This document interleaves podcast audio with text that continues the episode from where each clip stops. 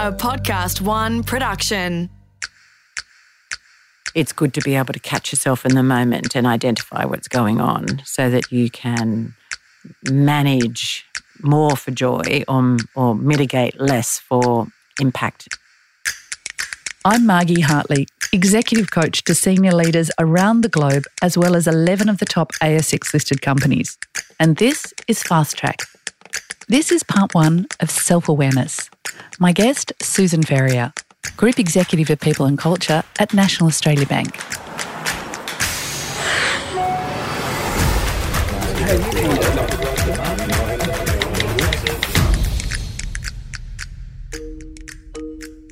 Seneca said, It's necessary for a person to have a true self estimate, for we commonly think we can do more than we actually can. Most of us are walking around on automatic pilot and are unconscious of what we're doing and how we feel.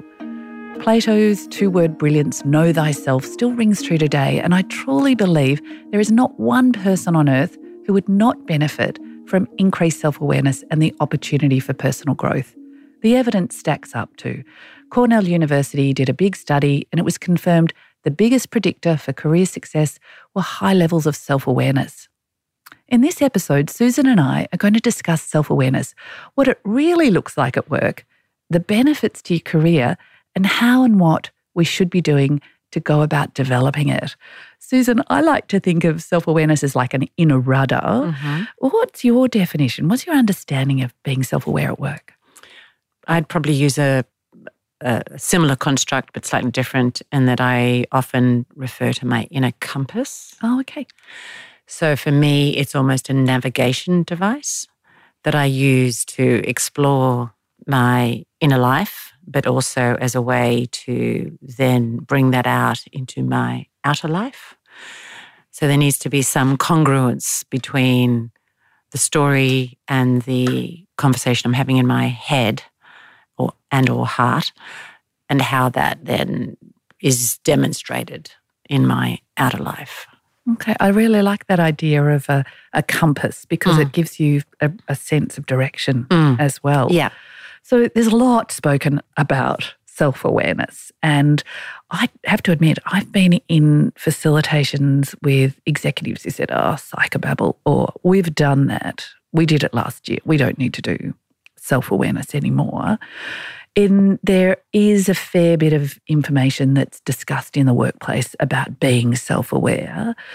It, is it about monitoring your feelings every minute of every day in your mind, or is it a sort of a general sense of being on a journey of growth and development? Mm, well, for me, it's more of the latter. Uh, although I think occasionally, uh, particularly if you're under stress and or experiencing joy, at work, it's good to be able to catch yourself in the moment and identify what's going on so that you can manage more for joy or, or mitigate less for impact uh, on stress. But I, I, am much more oriented towards thinking that it's a, you're on a pathway always of self awareness so that you are picking up signals either in your external context, which are either challenging or validating what you understand about yourself, or you are busy trudging along the pathway trying to uh, practice the things that you've delved into and understood about yourself. So it's a bit of a, you know, I often think it's a bit like a, a bushwalk, where you, um, when you bushwalk in Australia, you're often just looking at the path and trying to avoid the snakes or other nasties. Um, and you uh, sometimes have to remind yourself to look up and experience what's around you uh, and to be taking in signals from the external world about what's going on. So I think that you're flicking between those two states. So, how do we monitor this inner world, this state, these mm. things that you're talking about mm. here? I know that people are well aware that I have a, developed a, an activity where I put my hands on the taps in the shower in the morning and check in with what's in my head. Mm. Uh, but what are some of these ways that we manage while we're in the mm. moment, in work, we're mm. busy doing stuff? How do we monitor that inner world? Well, I think for me, it starts with information and data. So I'm very data oriented. I enjoy analysis, whether or not that's through instruments like 360 degree instruments, or whether or not that's through therapy or other sorts of instruments, or whether or not that is through insight, through reading books or listening to podcasts. So I think I like to generate insight and then then try stuff out and then look for evidence for whether or not that's working or not. I also think that I probably because I've developed a bit of a practice around self awareness, a bit similar to your touching the taps. I, I come back to it uh, at various points in my day. And so when I see things in the world that are that either come from, usually from relationships where an individual is giving you a signal about what they're seeing in you or something that they want you to listen to. I, I, think I've got sort of my listening ears on and I really catch that and try to notice, comment, invite so that I can always be deepening my capacity for self knowledge. So, the deepened capacity for self knowledge, I like that as a statement. Mm. Uh, it's like gaining the knowledge, getting mm. more information that allows us then to be the expert in our mm. own life, as I mm. like to say. I know there's the response that we have immediately to some emotions like fight or flight or mm. freeze, uh, the amygdala responses. But I have to say, there are a lot of people I know who don't actually have any awareness of how they're feeling mm. on a given day. So I might ask, How do you want to feel at the end of the conversation? People go, Oh, I don't know. Uh, I might like to think this way. But they actually can't label a feeling. Is that much harder for some people than others in your experience?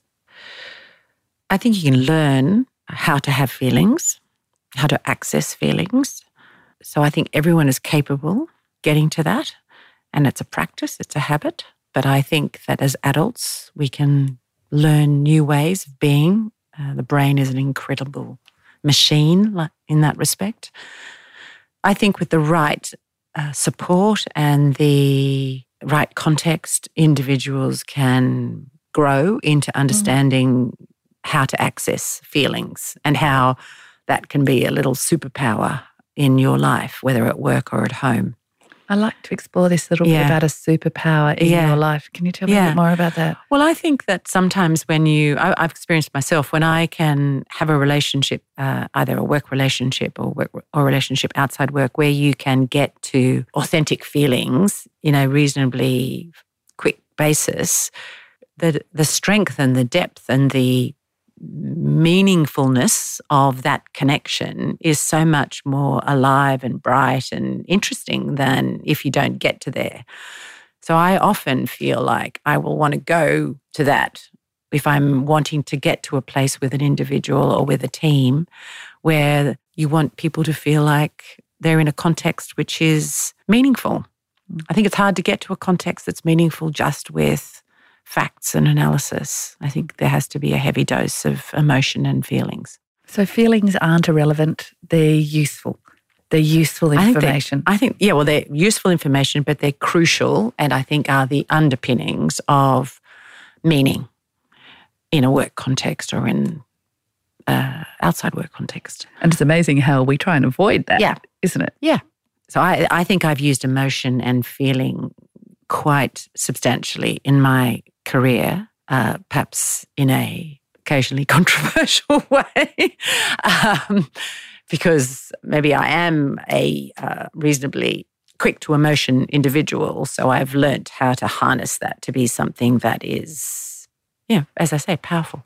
So mm. you know how you feel. Yeah. You know how you may use those feelings. Yeah. And you may you know how that may harness others. Yes. So I like this idea too when you mentioned joy uh, this is my area of expertise. This is my passion and my profession, understanding self awareness and helping others become more self aware. But I'd forgotten, even until you said it there, about this idea of actually, I feel joyful. Let's yeah. harness this idea of yeah. how do I how do I capture this again? Mm. Yeah, I think it's really important to catch yourself when you're feeling joy and then in the moment understand what's going on for you right then, because I think joy is such a fantastic state to be able to replicate particularly at work, because I think so too much of the work paradigm is around non joy type rhetoric or commentary. So I think it's really, really important that you have a life where you can experience joy in every respect. And be aware, mm. aware of aware it. of it so as well. Self mm. self awareness. I know Daniel Goleman is considered to be the founder of the um, categorization of emotional intelligence, and mm. there's a lot of people before him who spoke about it. But self awareness really hasn't been around a long time in the workplace, has it? I think it's only the 70s yes. that really began to be mm. discussed uh, in any level. And now my understanding is the inner rudder is actually a, a, a, quite a cornerstone of most organizational mm. leadership development and yep. things like that. Mm. Can you tell me a bit more about your experience as you know head of people and culture in some global organizations, uh, how that becomes uh, an important part of the leadership development journey? Well, I, I believe self awareness is extremely crucial to being able to move further down the path of leadership capability. It's kind of a cornerstone. You can get to a certain point, I think, without perhaps digging into self awareness, but to progress, I think, in this day and age, and maybe always, but um, particularly now, it, to progress to a point where you are leading groups of people in this, you know, turbulent, disruptive world, you have to you have to have some mastery in the field or the domain of self awareness. And so that's why I think what has happened is that many large organizations and many, you know, even small organizations around the world uh, have been designing leadership programs, frameworks, which have at the heart of it self awareness or they have some kind of component of self awareness. So, why is that? That, that? that is because I think I think it's almost the key that actually unlocks other capabilities. Mm. So I think it's really hard now to maybe, and maybe it's always been like this, to have some element of mastery around things like even strategic thinking, critical thinking, design capability, unless that all sits on a foundation of self awareness. Because self awareness has the, has at the heart of it curiosity, because you're curious about yourself. Therefore, you convert that in many cases to curiosity about the world. Um, so that for me would be why I think the, the, what we're seeing now is individuals who are extremely successful in their in their careers and in their part in the paths that they've chosen. We're seeing individuals who demonstrate significant levels of self-awareness because I think that's just something that the world's called for in the last 10 to 15, 20 years and even more so in the next 10 to 20 to 50 years. And I'm curious about this idea that corporate leaders have really the emphasis to be more self aware, mm. to be more vulnerable, mm. to be able to express emotions and understand the world around them is is essential. Mm. You'll be judged on it, you'll be assessed on it. Yet, how a lot of our political leaders are um, increasingly lacking that self awareness. There seems to be a bit of a divide there. Yes. So, focusing on the leaders in the corporate world, what sort of assessments might someone have on their self awareness um, that will help them develop that? What would we be? What would I be given? I think, well, there's all sorts of different things, but I think the idea that as a senior leader at various points in your career, you've been given some element of 360 degree feedback, whether or not that's through a tool, whether or not that's through collection of verbatim comments. Um, I think that's critical. Uh, and there are all sorts of different instruments that are out there that can give you that level of insight. And, I, and I, I, um, I have this view that, particularly with 360 degree feedback, if you haven't at some point received feedback that makes you just feel almost fear, uh, then I don't think the feedback is valid. You have to have had an experience where you get good good stuff because that sort of releases the dopamine in your head to be able to want to resolve things. But you also have to receive something where you just go, wow, there's just so much truth in that. And I've skirted around that issue for so many times in my life. And there it is in black and white. And now's the time where I need to gather my resolve and mm. move forward and hold on to that piece of feedback and walk down that pathway that we've been talking about and go, you know, you piece of feedback. You're something that I'm going to shed as we go down this path together and you sort of commit yourself to some element of reshaping yourself. So when anyone says to me, oh, my feedback's always been wonderful, there's nothing, you know, I've always had 360 degree feedback, there's never really identified anything that I need to work on. That for me is a red flag. That for me is, well, that person probably won't be able to progress beyond where they are right now. Because I think one of the engines for progression is that you come to a point where you identify something that you need to really dig into and shift in your in yourself. Then the second area I think is that you need to attract people in your team and around you who will say things to you in a moment where you just suddenly go, oh, because they're telling you something that is incredibly positive about who you are. So you know that you can be in full uh, glory in your leadership capability by continuing to master that. Or they're giving you a, a truth from a trusted source where you just go, wow, that's being delivered to me with heart and care and so I really need to listen to that and understand what that message is about. So I think that's another extremely good source. But you, I think you as a leader need to select people for that. So I think that's the second thing that you need to have an explicit strategy around. And then I think the third thing that I um, say is you need to try stuff out and experiment. And the way that I've done that throughout my career, as I've often flagged for the individual that I'm with or the team, by saying, I understand that this is something that I would, you know, that I've either been given feedback on or it's something that I've self generated for myself as a piece of insight. And I'd like your help to try it out with you. Um, and then you kind of dive in and you experiment. Uh, so that you can have a safe place to try new ways of doing things, which remedy and help you move away from potentially old ways of doing things. And so no one ever says, no, you can't try something out on me. And normally, whenever I've done it in the past, they curious to understand, okay, here's this, here's, this is something a bit different. So I think that's the third area where I think you can really extend and practice and do it in a way where you get the right support both in a positive way and when you when it doesn't go well you get some calibration back and having a common language to do that yeah. is useful. And I think Very a lot useful. of the time the yeah. tools are just simply that. You've yeah. got a common language yes. and you're able to say, hey, your strength of courage is really, yeah. or bravery is really being overplayed at the moment yes. because you might be speaking up a little too much. Yeah. Mm. Yeah. And so it's not turn it off. No. It's, it's just dial up or dial down.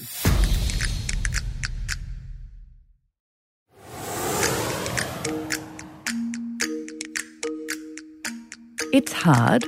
Coming to work every day and being self aware mm-hmm. takes a whole different level of thinking and feeling. I think paying attention to self awareness can be quite difficult for almost all of us. And you've mentioned a couple of things that you can we can mm-hmm. integrate there. Um, what are some of the other ideas that come to mind when we think, okay, how do I not avoid or deny the self awareness journey? And mm. be seduced by ticking off five things on my list every day that I've achieved and look, I've met my KPIs. Oh, I don't know. I've got I've got some really simple things that I sometimes do, uh, or I have done in the past, um, and still do. Uh, sometimes I I've gone through a period where I have a notebook. I'm a bit old school in that respect, so I I would put on the top right hand corner of my notebook a symbol, word, or a something that I that it serves as a bit of a reminder as I go through my day. Um, I might not catch it in time in the moment when I'm thinking, and afterwards I'll come back to it and go, "Damn, I should have remembered that word." well, uh, when, I, when, I'm, when I'm working on the coaching leaders coach program, we've got this thing called environmental structuring, and that's yes. exactly what it yes. is. You write in the back of your notebook, count to 10 or yeah. I am the CEO. Yes. like it or whatever it might be. Yes. Well, I do that. I do that and I carry it over for every, at the top of every page. If I'm, if it's something I'm really digging into, I need that constant reminder. I might do that. Um, one other thing that I've done, which again is um, environmental structuring, is I've used a post it note. So I've put a post it note at the top of my computer on the right hand side of my computer that has either a phrase or a single word that I glance at at various points throughout my day and think, yes, I need to be thinking about that. Um, I structure my diary in a way where I create reflection time. Oh, I'm really curious about that because 90% of the people I work with are ruled by their diary rather than ruling their diary. Yes. Now, it hasn't always been successful. And I'm sure if you spoke to some of my secretaries and EAs in the past, they would scoff. But I do try to put in hour, two hour blocks at various points in my week. And those blocks are serve two purposes. One, to get me off the meeting treadmill, the sort of cycle of bouncing out of one meeting into another meeting, so that I've got self care time or just standing up and walking away from my laptop and desk and connecting with people time. Because mm. it's very easy to just sit in front of your computer in the world of the work that I do and just be there the whole day, on and off calls. Sometimes not even sitting in meetings with other people because the world is organized around this virtual space. So you can just be in the one spot for very long periods of time. And I think movement is incredibly important. So I try and structure my diary in a way in which I get up and move. Um, I often create insight when I'm moving. I've learnt that. So I need to find ways in which I can do that. Susan, I like the idea of ritualized self reflection. Mm-hmm. And I think it's really important. Mm. And checking in with your values alignment. Mm simple as mm. I've got some clients who ask themselves, Have I been a good person today? Mm. Did my behavior reflect who I am? Lovely. Have I, in you know, just some really simple mm. questions. Mm. The thing is, I wonder, and a couple of people have asked me in this past, can we go too deep and become too analytical and too self obsessed? Most of us are worried about being too shallow, but can, can we become self obsessed and so um, captivated by our own sense of self that mm. we lose mm. sight of everything else. What's mm. your view? I'm curious. Oh, I think you can. You clearly, I think you can become too self obsessed. That is a state that I've observed, perhaps in myself and in others uh, on occasion. Uh, so I do think you need to find a balance between being in your head and being out in the world. And I think that requires you knowing that that's a condition that you want to manage for. So you need to have, it's not just going to happen, you probably need to have some technique through which you can stop yourself at the point, at that gate that when it's opened, you're in beautiful self absorbed land. Um, so you, you probably need some mechanisms to be able to help yourself from moving moving too much into that sort of state. I'm just trying to think whether or not I've got anything that does that. I think I probably have some external mechanisms that aren't necessarily ones I've chosen, or maybe they are, that help. One of them is having a family because they, they, well, in my case at least, they pull you away from the rabbit hole that you might be about to disappear down into with some either mundane family activities like what's for dinner or something that's far less mundane, like, you know, I've just broken up with my boyfriend. So I think that for me, at least in my case, that's been something that's been quite a significant factor for me to stay grounded and not be too self obsessed. Mm. The delicate balance it between is. being self aware, doing the work, yeah, but being able to get on and function in the world. Yes. Yeah. I think so. And then I think, um, yeah, I think you also need to perhaps use humor. You need to have established some patterns in your team whereby perhaps humor can be used in a disarming way uh, to kind of bring yourself bring yourself back to some other place which is less uh, self-absorbed. Again, I'm going to come back to this idea of recognizing joy is self-awareness. Yeah, it's yeah. not all about the deep, dark, yeah. you know, negative feelings. This is actually self-awareness for joy and optimal functioning. Yes. And what does that look like and how do we harness it? Yes. Yeah. Yes. I'm feeling joyful talking about that. One last question on sure. this topic of self-awareness. How much should we share with our co-workers about our journey of self-awareness? Oh, that's such a good question. I've thought about this quite a bit actually because I was given some feedback in one of the roles that I've had a few years ago where somebody had said told someone else who then told me that they felt that my level of disclosure on certain things was a little bit too much. initially in our relationship. And I was thinking, oh, what was I trying to do there? I think I was trying to create intimacy in the work relationship. So I was potentially sharing information that made them feel uncomfortable. So I, have thought about this quite a lot. I think there's a delicate balance to be struck, isn't there? That you need to, well, I think one of the things I've learned is that I probably, it, it works best when you explicitly contract with the individual about whether or not it's okay for them to receive certain types of information. Um, a bit of permission asking. Yeah. So, look, so, i am going through this thing. Yeah. Is it all right if I is it all right if I share it with you? Yeah, exactly. I think that is a good way to gauge whether or not you're with somebody who wishes to participate in that kind of discussion. People talk about vulnerability, Susan. Yes. and being vulnerable and yes. being a good thing at work. And I have a different view. I think it's good to be vulnerable at work, but I'm not going to expose myself yes. to a point where I'm open to, you know, being hit by the commentary opinion bus mm. of those around me who mm. are going to misdiagnose my journey, my yeah. personal journey. Yeah. I like that idea. I like the idea that one of the routes to deriving joy is being authentic. It's causal, in my view. So if you're able to find a way where you feel you feel truly yourself and there's hardly any masking or shielding or armoring then i think that creates incredible joy. I think that's a bit different to vulnerability. I think vulnerability can be used to describe how individuals might be feeling about a certain situation the way I use vulnerability is to say something like, I can imagine that this is feeling a bit scary for you, and it is for me too. So that's for me is where you you can use vulnerability in a powerful way in the work context. I don't think vulnerability is, you know, you standing on stage and sharing personal issues that are dirty laundry. or yeah, or stuff that eh, a life circumstance or beliefs that are, yeah, polarizing. I don't think the world of work calls for that kind of vulnerability, but I do think it calls for being able to recognize when something is a bit scary or when something is upsetting. I think you can disclose around that. And that's quite powerful when you do that.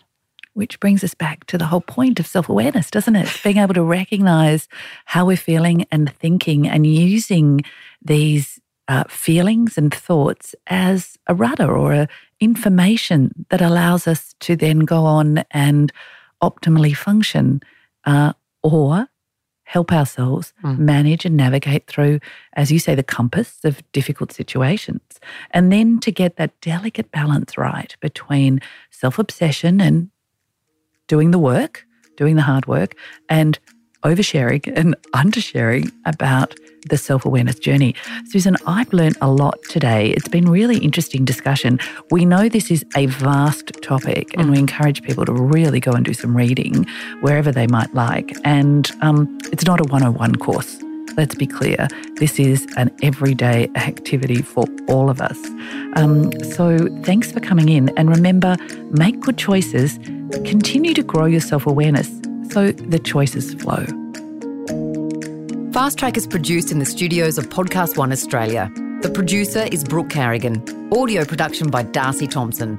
For more episodes, head to podcastoneaustralia.com.au. Download the app or search Fast Track Career Conversations Podcast.